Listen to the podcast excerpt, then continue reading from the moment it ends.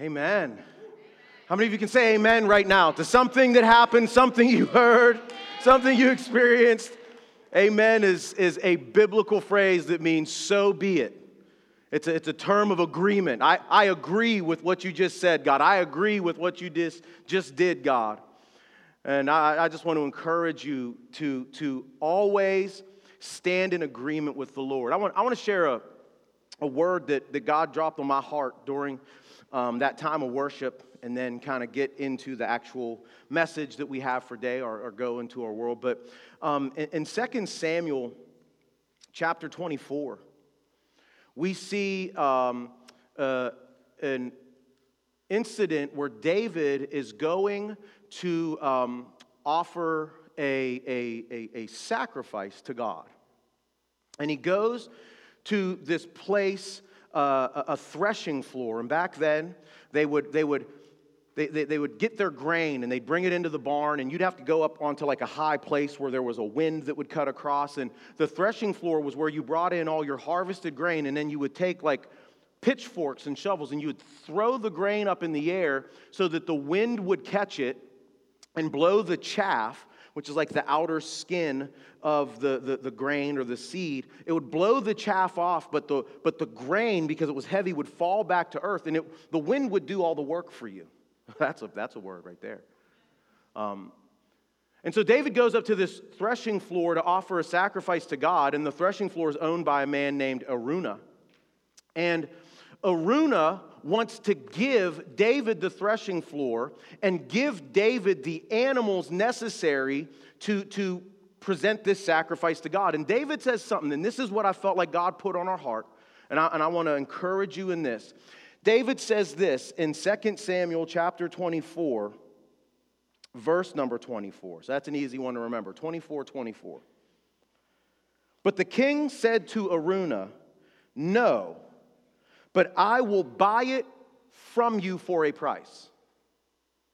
I will not offer burnt offerings to the Lord my God that costs me nothing.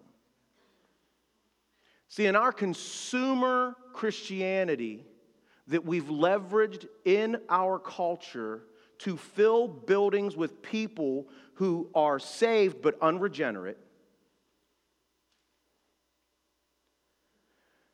has led us to a place where we invite people to worship a God, but it costs them nothing to worship. It is impossible to call something a sacrifice that costs you nothing. And so I just want to encourage you as you come before the Lord, whether it's in your personal time at home, whether it's in your service, whether it's in going out to your world to, to share Jesus with other people, whether it's during worship, whether it's in your giving, whether it's in your serving, make sure that it costs you something. Things that cost nothing have no value. Now, I know some of the greatest things in the world are not bought with a price. I, I hear that, but I want you to hear what I'm saying. You get what you pay for. And as we prepare to transition into the final message of this series, Go Out into Your World, the reason that we are challenging ourselves as followers of Jesus to go out and share Christ with people is because Jesus paid a high price for the world. We're going to hear it later on today. But God so loved the world, he gave his one and only Son, that whosoever should believe in him will not perish and have everlasting life. Jesus paid a price that would buy the whole world. And theologically, we know that not all will be saved, but that's God's intention. And it's like what Chantel was saying during worship. Our will, your will, has to line up with His will. Because a lot of people who aren't saved are saved by their own free will. I don't want your free gift of grace, God. I prefer an eternity in hell. But nevertheless, Jesus died to buy the world. And it's our responsibility and our great privilege and joy and opportunity to go out and get everything Jesus paid for. Because if it costs you nothing, it's worthless. And Jesus paid too high a price. So I just want to encourage you, man. Let your praise, let your worship, let your service, let your giving, let, let, let everything about you cost you something because God's worth it. Amen? Amen. Well, before we dive in, one last thing. Just a reminder, this Thursday, November 3rd, at 645, right here at the North Braddock campus, we are going to be having our worship team interest night. It's an interest meeting. Yeah, come on, somebody. If you're interested in being a part of this amazing anointed group of people whom God is using to invite his presence, look, I know he's omnipresent, but there's something about worship that Psalm 22 3 says he, he inhabits the praises of his people. And so if you want to be a part of that, you're going to want to be here on Thursday night at 6:45 and you can pull out your phone and click that QR code that's on the screen there and it will take you to a link where there's a little form you can fill out. So we know you're coming. Because it takes there's a high standard and an expectation to be up here. And, and we don't want to disqualify anybody. We want to see what we can do to qualify what God is doing in your life. And so I strongly encourage you to, to, to sign up for that. Get out here um, and, and let's use our gifts to serve God. And maybe you're not the most musical person, we got plenty of other stuff for you to do too.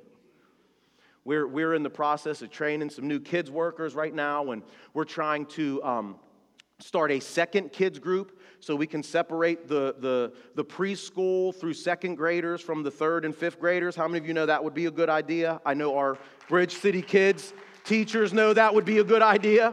Um, so we would love to get you connected there or on our welcome team, our usher team. There's so many different things that you can do here, and you can find out all about that at Next Steps next Sunday morning. And so, uh, yeah, we'll just leave it there. All right. The word of the Lord. Go out into your world. We're going to be starting off here um, with, a, with, a, with a quick reminder. Let me get myself set here. How many of you know that there are people watching you? I don't mean the government. They are watching you, but I'm not talking about them. You know, I'm not talking about Elon Musk or, you know, any of these. Uh, but, but there are people in your life, in your day to day life, people where you work, people where you go to school, people where you mow your grass people where you go and do your hobbies or watch your kids do their hobbies. There are people in this world, whether you know them or not, and they are watching you.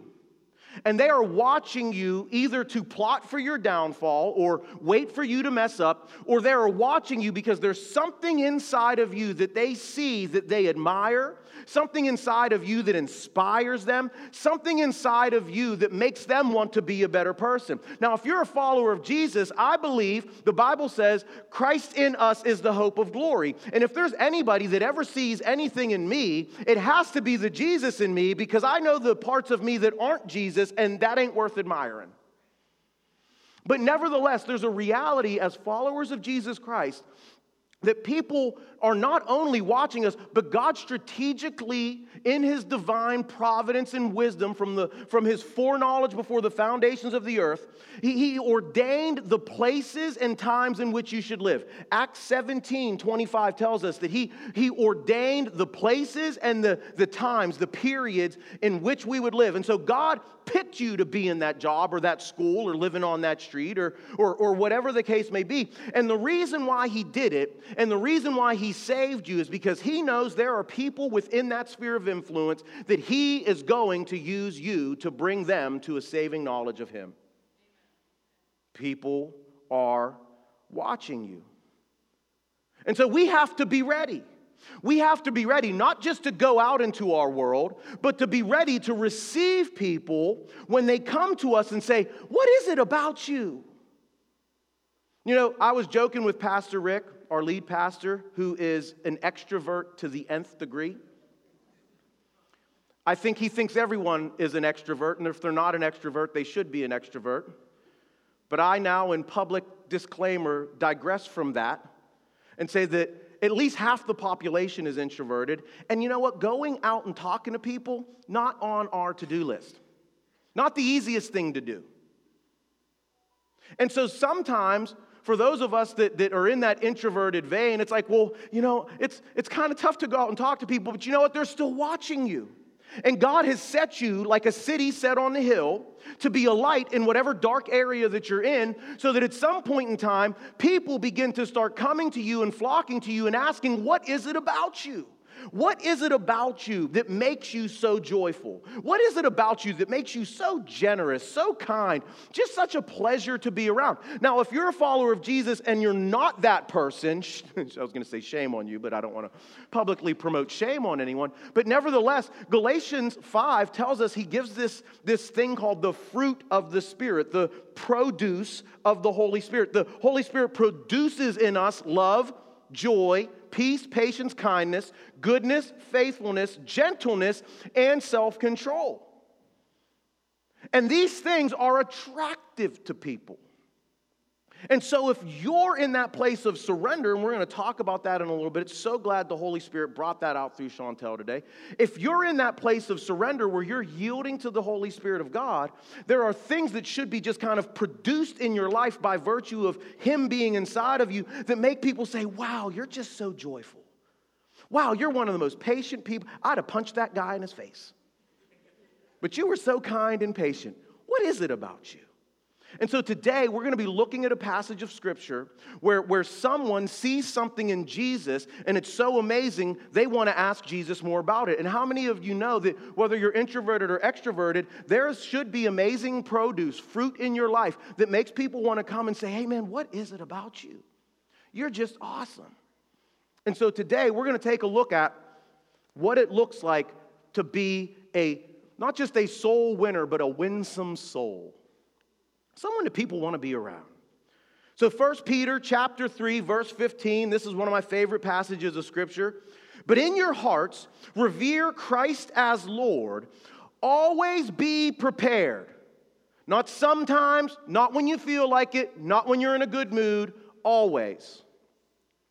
Always be prepared to give an answer to everyone who asked you. Not the people that you like, not the people that look like you, not the people that you want to talk to, not the people that don't annoy you. When anybody and everybody asks you to give the reason for the hope that you have. So Peter's telling us there's an implication. There should be something in your life that makes people want to know what it is about you. There should be. But he also gives this caveat, this disclaimer that the church has forgotten from time to time. Do this with gentleness and respect. Selah.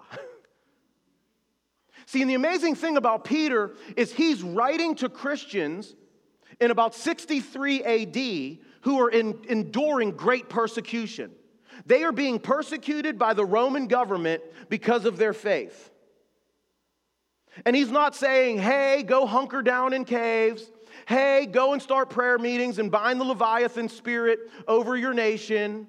Hey, go and get online and, and rebuke and chastise everybody that's not like you. He's saying, hey, get ready because when people watch you endure suffering like you're enduring, they're going to be like, man, how are you doing it? And I know that there are people here right now that are going through difficult, horrific trials, and God isn't doing that to punish you. God's not allowing it because He's forgot about you or doesn't care about you. Maybe, just maybe, God has permitted it to provide an opportunity in a moment so that people watching you suffer with the fruit of the Spirit still coming out in your life, and they say, Tell me how you do it. It's Jesus. And so today we're going to look at a person of Scripture who sees this in Jesus' life and wants to know more. So if you have your Bible, I'm going to invite you to turn with me to the book of John, chapter 3, a chapter ahead of where we were uh, last Sunday, chapter before. And we're going to see this evangelistic opportunity. That's what it is. You know, it's a lot easier to evangelize people when they seek you out than when you have to go find them. And if you live, I believe this, if we live a right enough way, people will want to come and ask us. Doesn't mean that we don't have to go out and find them. The Bible is clear that that's something we should do. But there's also that amazing moment when a coworker comes to you in the break room and says, "Hey, could you tell me a little bit more?" And that's what we're going to see here in a moment because Jesus was living in such a way that this man named Nicodemus, who we're going to meet here in a moment, who, who is a leader in the Pharisee party. Now, Pharisees were one of the religious groups in Israel at that time, but you have to understand that the society that they're living in Everyone's religious. There's no such thing as atheism. Everyone believes in some form of God or some form of spiritual thing. Atheism, the denial of the supernatural and the divine, is relatively a new construct that's pretty much limited to the 20th century. So, being a religious leader also meant you were a political influencer as well. You were a social influencer. You were an economic influencer who had ties and connections and leverage in the business world. So, we're not talking about some schmo who's down on his luck. We're not talking about a down and outer. We're talking about an up and comer, someone who sees something in Jesus' life and wants to find out more. And so, John chapter 3, starting at verse 1, I'm going to read through verse 15, so kind of buckle in here. We're going to read a, a, big piece of the Bible. That should be okay, it's church. Um, but John chapter 3, starting in verse 1, now there was a Pharisee, a man named Nicodemus, who was a member of the Jewish ruling council. He came to Jesus at night. Now, you have to understand this is theologically significant because within the Gospel of John, one of the themes in his Gospel is light and darkness, light and darkness. And so, someone coming at night is like a hint, hint, wink, wink that this is somebody who wants to now move from the darkness to the light but it's also socially and culturally significant because back then people didn't move around at night. It was dangerous at night, and the only type of people that moved around at night were those dirty people, those yucky people, those icky people, those prostitutes and sinners and drug addicts and ew, all those icky people. Well, here we see Nicodemus coming to Jesus at night because he was willing, he, what he saw in Jesus, he was willing to brave the, not only the danger of being out at night, being robbed, jumped, mugged, stabbed, whatever, but he was also willing to risk the social stigma of being caught moving around at night to see Jesus. But he wasn't yet at a place where he was willing to go in the daytime. See, and I think that ties into where I believe God specifically, prophetically, has us right now.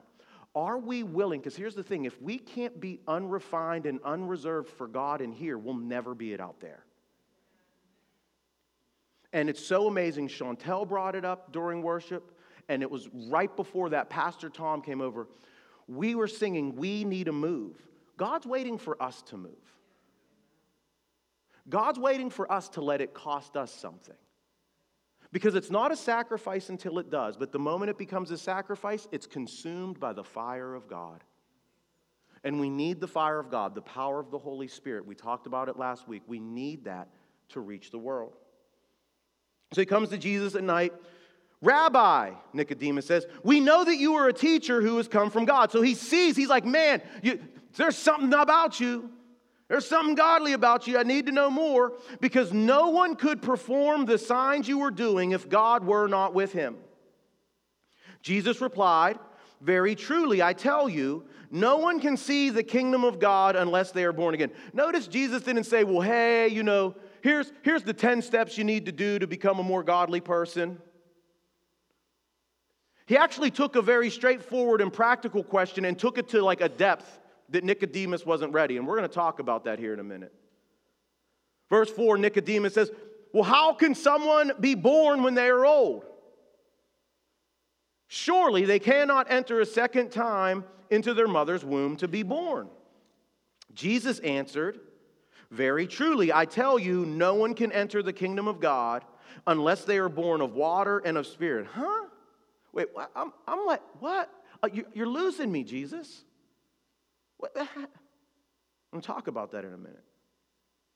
Flesh gives birth to flesh, Jesus says, but spirit gives birth to spirit. You should not be surprised at my saying, You must be born again. Well, clearly Nicodemus was surprised. The wind blows wherever it please. All right, Jesus, okay, can we pause? You're talking about being born again. You're talking about water. You're talking about spirit. Now you're talking about wind. What are you talking about, Jesus? Don't, don't pretend you're so spiritual that you know, if you were Nicodemus, you'd know what Jesus was talking about. It says, The wind blows wherever it pleases. You hear its sound, but you cannot tell where it comes from or where it is going. So it is with everyone born of the Spirit. How can this be? Nicodemus asked. You are Israel's teacher, said Jesus. And do you not understand these things? Very truly, I tell you, we speak of what we know and we testify to what we have seen, but still you people do not accept our testimony. I have spoken to you of earthly things, and you do not believe. How then will you believe if I speak of heavenly things? No one has ever gone into heaven except the one who came from heaven, the Son of Man. Just as Moses lifted up the snake in the wilderness, so the Son of Man must be lifted up, that everyone who believes may have an eternal life in him. And so we see this really crazy interaction. And I don't know if you ever read it that way and, and realized how preposterous some of Jesus' responses were. I mean, Nicodemus is an educated guy. He has the entire Bible, which at that time in their life was the Old Testament, the 39 books of the Old Testament. He has it memorized. Just think about this. And Jesus is giving him answers that don't appeal necessarily to the religious system he's a part of. And we have to understand that we live in a very religious culture. People are religiously connected to a system whether it's Christianity, some other form of religious faith, or you know what? They're just religiously irreligious. They religiously party, they religiously club. So for some people, and this used to be me before Jesus, their sports team is their religion. I would literally fill out job applications and mark, this is back in the day for all you young people, it used to be on paper. And you'd have to go to the place where you wanted to get a job. So, so you had to look presentable just to get the application and they would, they would have a little bar and it would say, What hours and days do you want to work? And I would always put a big X on Sunday and then they would have a little line. The reason why you can't work these days. And I would say, For religious purposes. The reason was not because I was going to church, because them Stillers was playing at one o'clock. And there's no way I'm missing that Stiller game. But people are in systems People are in systems of pursuit of wealth, pursuit of fame, pursuit of status and stature. And the amazing thing about it is, none of those systems are designed to scratch the itch they're trying to get scratched. Ecclesiastes chapter 3 verse 11 says that God has set eternity in the hearts of men. And so we try to scratch that eternal itch by trying to become something other than a son or daughter of the most high God.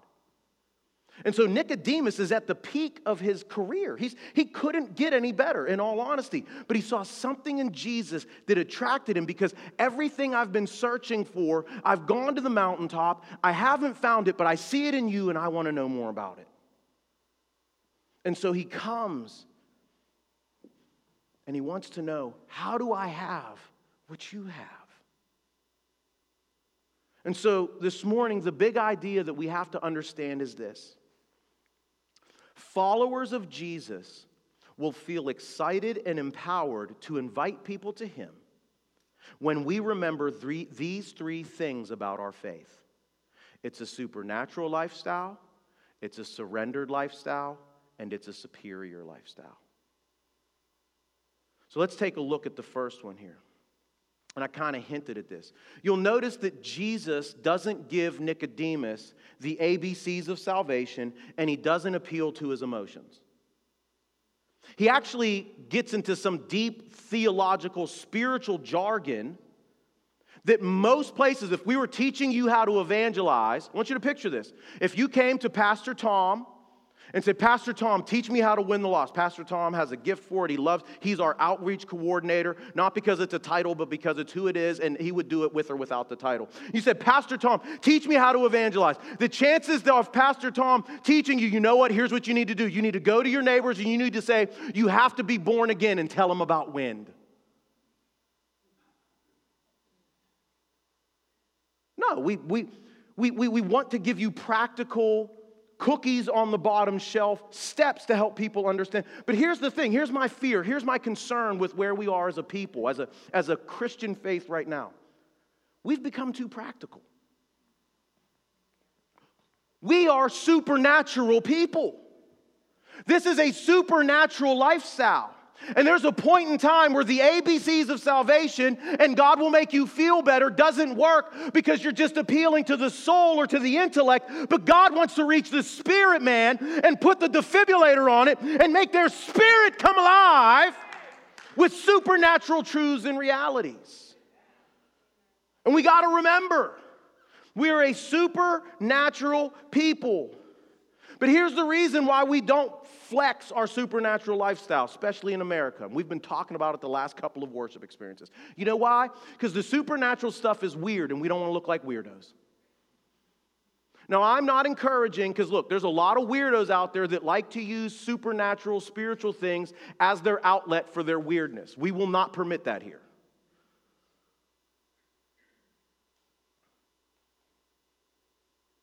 But this idea that we have to make everything bottom shelf has led us to the place as Christians where we want the cookies to be so accessible, we're just dumping them on the floor. And then we, don't, we wonder why nobody wants what we got.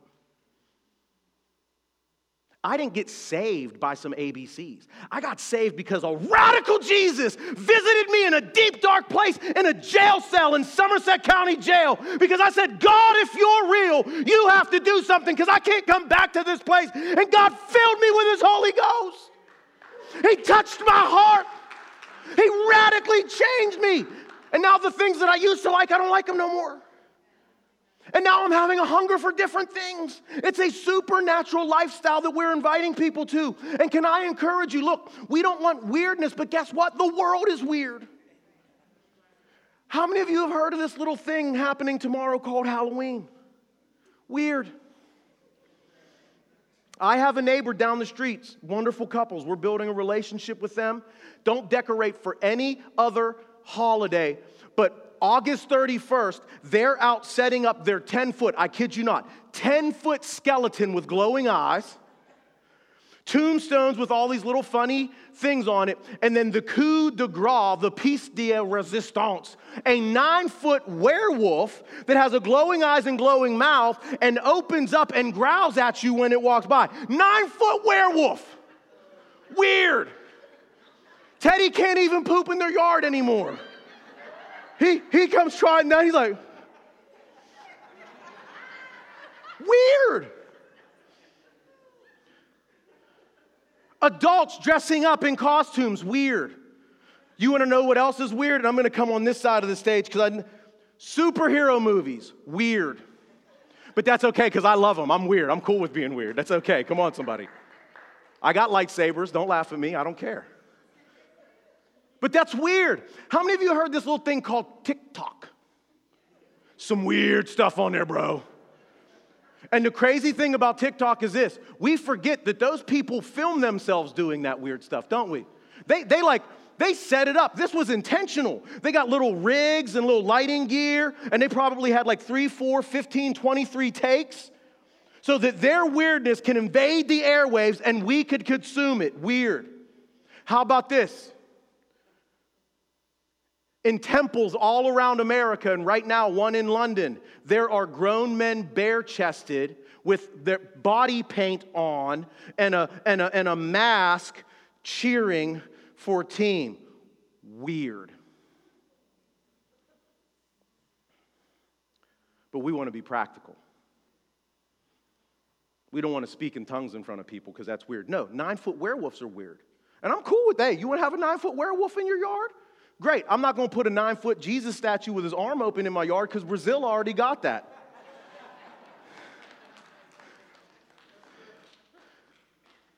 But I'm not gonna, I'm not gonna, I'm not gonna believe God to heal somebody I'm not going to invite them to a supernatural lifestyle where God can literally change the DNA molecules in their being so that Second Corinthians chapter 5 verse 17 can be real. Anyone that be in Christ is a new creation. The old is gone, the new has passed away. I'm a spirit man. But we want to keep dumbing down. We want to keep keep downplaying the supernatural reality of who we are as believers because we want to be practical, we want to be relatable. I think it's time for us to get a little weird, to be quite honest with you. See, because the difference between our weird and their weird, their weird has no transformative power. None whatsoever. Jesus said, Flesh gives birth to flesh, but spirit gives birth to spirit. And then he says, You shouldn't be surprised by my saying that. Could it be that in an effort to be practical and relatable and appealing to the world around us, we've distanced ourselves from the supernatural reality of the Christian life? Is it possible that our current iteration of American Christianity has no power and no answers? And we can, we can convince ourselves that we do, but we don't because the world looks worse every day. Is it possible that we have no power and no answers because we're too busy being flesh giving birth to flesh? I submit that for your consideration in your prayer time. See, we're too worried about freaking people out. But you know another weird thing? Hell. Where the worm doesn't die, the fire doesn't quench, outer darkness where there's weeping and gnashing of teeth. Makes that nine foot werewolf look like a poodle. Because there's a real werewolf there devouring people's flesh. But we don't want to be weird to save people from going to there. Huh. You know, I had a friend,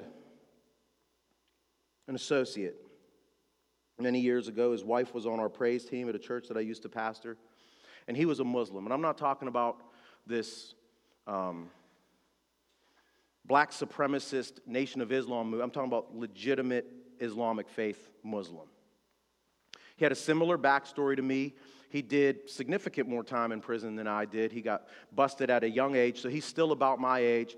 And, and he would come when his wife was singing on praise team. He would come. And every time he was there, while the word went forth, I could see tears rolling out of his eyes. This is a hard, this is a tough man. He's not a weak cry dude. Every time. And every time we would have an altar call, he would go into hover mode and he would wait till everyone was gone and he would come up and he would want to talk to me. And he'd always want to talk like, man, like, I just see, and this was the, the language, and I'm sure you've heard this, man, I just see the positivity in your life. The, the positivity. Man, I just want, how, how do you have, and, and the first couple of times he asked, I would, I would give him biblical principles, but not say that they were biblical principles because I didn't want to offend him. You know, I'm loving my wife, I'm loving my kids, I'm serving God, blah, blah, blah, blah, blah. And then the one time he came, tears rolling down his face, and I was just like, like Muhammad, bro, it's Jesus. I gave my life to him and he changed me. And I could give you every principle on planet Earth, but if you don't give your life to Jesus, you'll never experience the change that you see in me and want for yourself. And so we conversed for about an hour or two after church that day and he shared with me about his Muslim faith and how one of his biggest struggles, you want to get this, you got to get to know people that, that, that aren't followers of Jesus. One of his biggest struggles was the idea of the incarnation. Because Allah, God, to, to them, how could God come and put on flesh? Because flesh is dirty. Like, like this, he literally said this. He's like, but he defecated. Like he couldn't conceptualize that God would put himself in a situation where he would have to take a poop. And it enabled me to walk him through the Romans road and share with him Romans 8 3. I said, Bro, he had to put on flesh because sin was a problem in the flesh and he had to condemn sin in sinful flesh. He had to be made like us. But more than that, he's a faithful high priest. He's been tempted like us in every way, but was without sin, so he can help us when we need help. And I was able to communicate with him in this way. We got past the practical and into the real. Now, I'd like to say that Muhammad gave his life to Jesus at that moment. He didn't. But the reality of it is, I did my job. And as someone who shares Jesus with the world, you have to remember this because it's real easy to get disappointed. Oh, no one got saved, no one responded. It's just your job to tell them. Early in my faith, I shared my faith with everybody. Everybody that I could, and no one got saved. No one got saved. People that I used to run the streets with, people that saw how messed up I was and then saw the change, didn't want nothing to do with me. And I'm like, God, no one's getting saved. And, and I was so dis- discouraged and heartbroken. And the Holy Spirit said, It's just your job to tell them. This is what He said to me. It's your job to ensure that no one meets me on that day and can honestly look in my face and say, I never heard, no one told me. That's your job but it comes from the fact that we are a supernatural people living a supernatural lifestyle. The second, the second thing is a surrendered life. See, in our world, and even a lot of Christians, we don't like this, do we? Because surrender means I, I got to give up. Yeah, you do. When a more powerful king invades your world, you kind of surrender, or you die in the fight. Ooh, And by virtue of telling Nicodemus, I want you to catch this, that you must be born again, he's implying to Nicodemus that it's like, hey, bro, even though you're naturally a grown man, and Nicodemus would have been an older man at this time, he's like, you've got to become like a baby. We're just a few short weeks from Tobias, our youngest son, entering into the world. And guess what? Tobias, Tobias is going to be needy. Like everything. Food, someone else got to do it. Poopy diaper, Christine got to do it.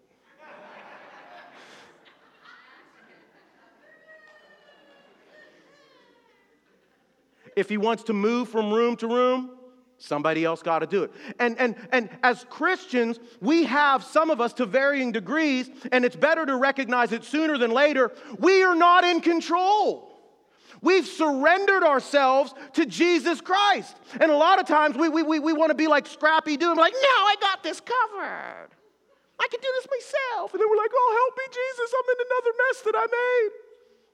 But there's a whole world out there that doesn't want to surrender themselves to Jesus, but surrenders themselves to everything else on planet Earth.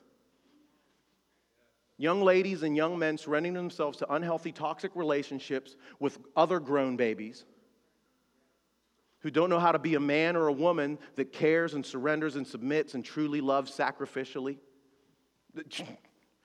Remember, TikTok. But we're inviting people to a surrendered lifestyle. So, one, that means we have to live a surrendered lifestyle. But the other thing is, is that because people reject that notion of surrender, we have to remind them that this surrender isn't just giving up and becoming a slave to another set of ideologies. That's what a lot of people have made Christianity, unfortunately. You've exchanged the bondage of being addicted to sin to the bondage of having to do all these do's and don'ts. And do's and don'ts can be good, but they don't get you to heaven any more than they would have before you accepted Jesus. But see, the beautiful thing about the surrendered life is this we give up. Matthew chapter 11 Verse 28, look at what Jesus says Come to me, all you who are weary and heavy burdened, and I will give you rest. How many of you know some people in your life that need some rest for their soul right now? Take my yoke upon you and learn from me, for I am gentle and humble in heart. You will find rest for your souls, for my yoke is easy and my burden is light. The call of people to come to Jesus is the call of surrender so that you can have your heavy burdens lifting and let the Father, Son, and Holy Ghost do the heavy lifting for you because you're surrendered in His arm like a sweet little baby that knows your daddy will take care of you. It's a surrendered life.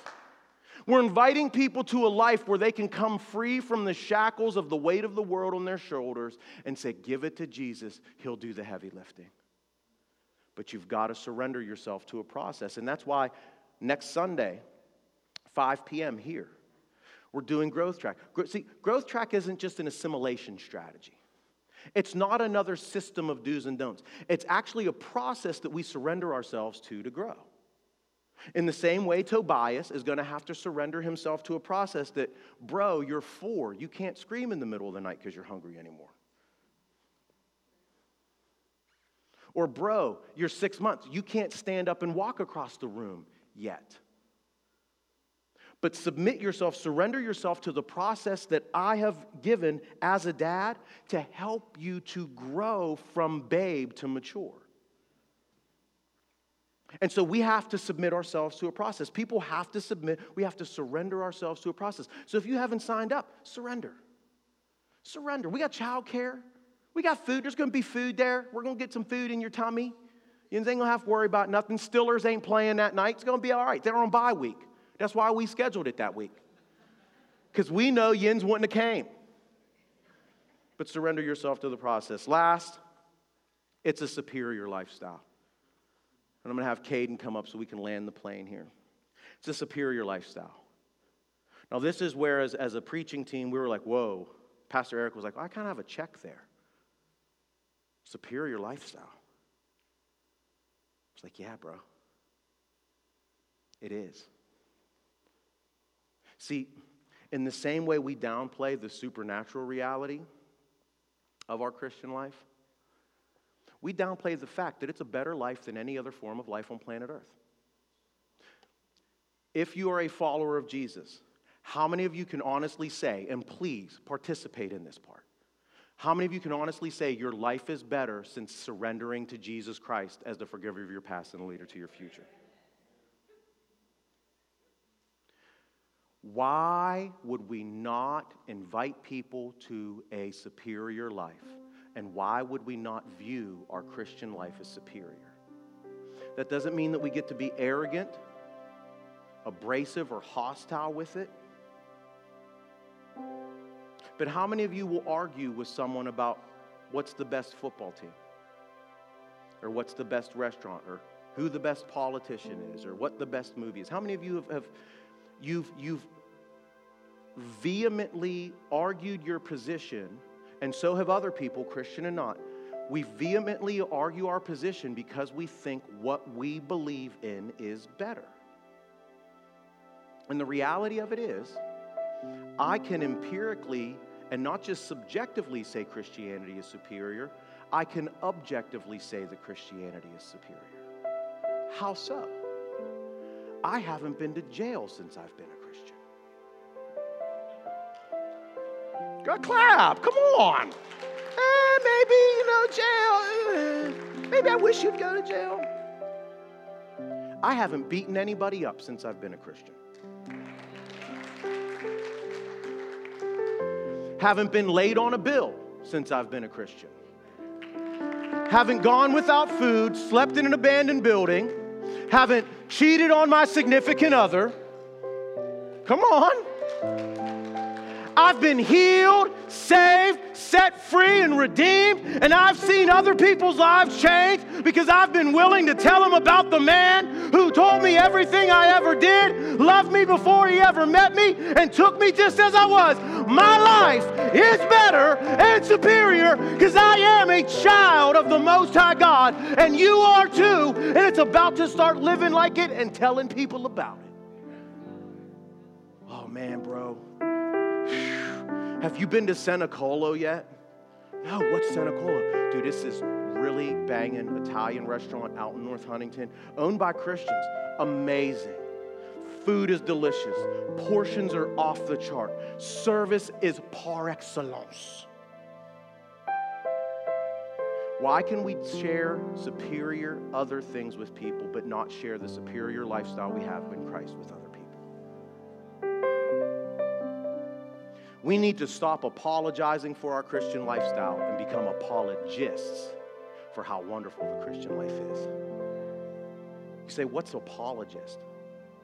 It's from the word apologia. And in English it means to defend the faith. But you remember 1 Peter chapter 3 verse 15? And it said to be ready to give everyone a answer or a reason for the hope that you have. The Greek word there for reason or answer is apologia. We need to tell people how good this thing is. Last but not least, and then I'm out of your way. Finish John. Some of the most famous words in the Bible, John 3 16 and 17. Most of you probably didn't even realize that this was Jesus still continuing his discussion with Nicodemus. Look at what he tells Nicodemus For God so loved the world that he gave his one and only Son, that whoever believes in him shall not perish, but have eternal life. For God did not send his Son into the world to condemn the world, but to save the world through him. This is a message worth sharing.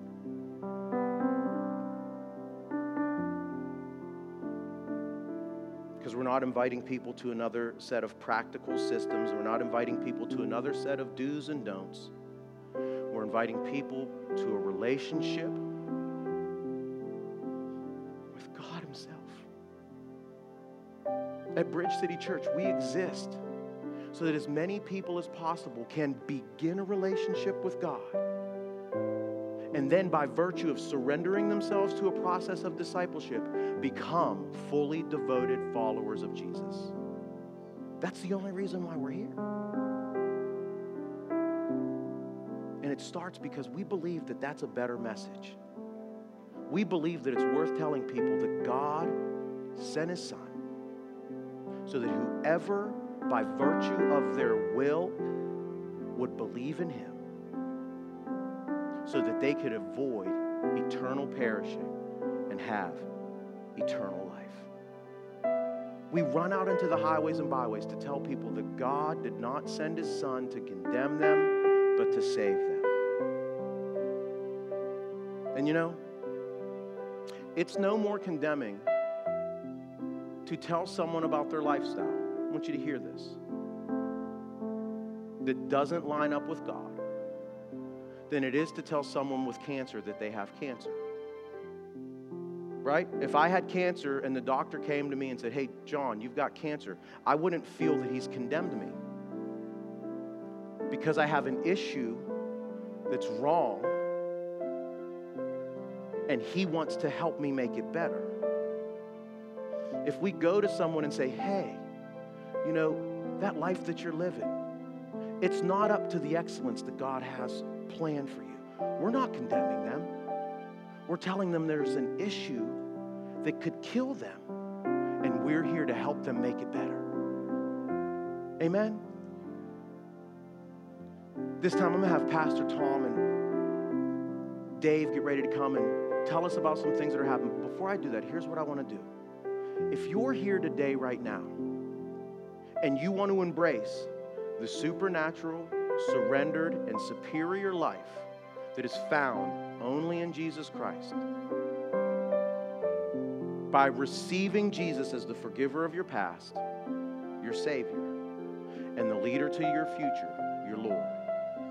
If you want to receive that life, say, I want to make today the place and time where I'm born again and I'm ready to submit myself to a process. If that's you, I just want you to wave your hand right now. Just wave your hand if you want to receive Jesus. Amen. I see that hand. I see a hand in the back there. Anybody else? I want, I want to do that right now.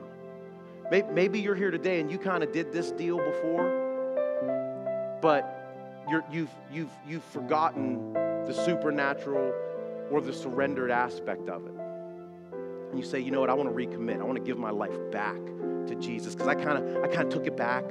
I was playing in Indian givers, and, and I, I want to give my life to Jesus. I want to fully surrender. If that's you, you put your hand up as well. And someone from our response team will come and minister to you, talk with you. Amen. Well, Pastor Tom and Dave, would you come? Let us know what's happening. And thank you guys so much for letting me share the word of the Lord with you today.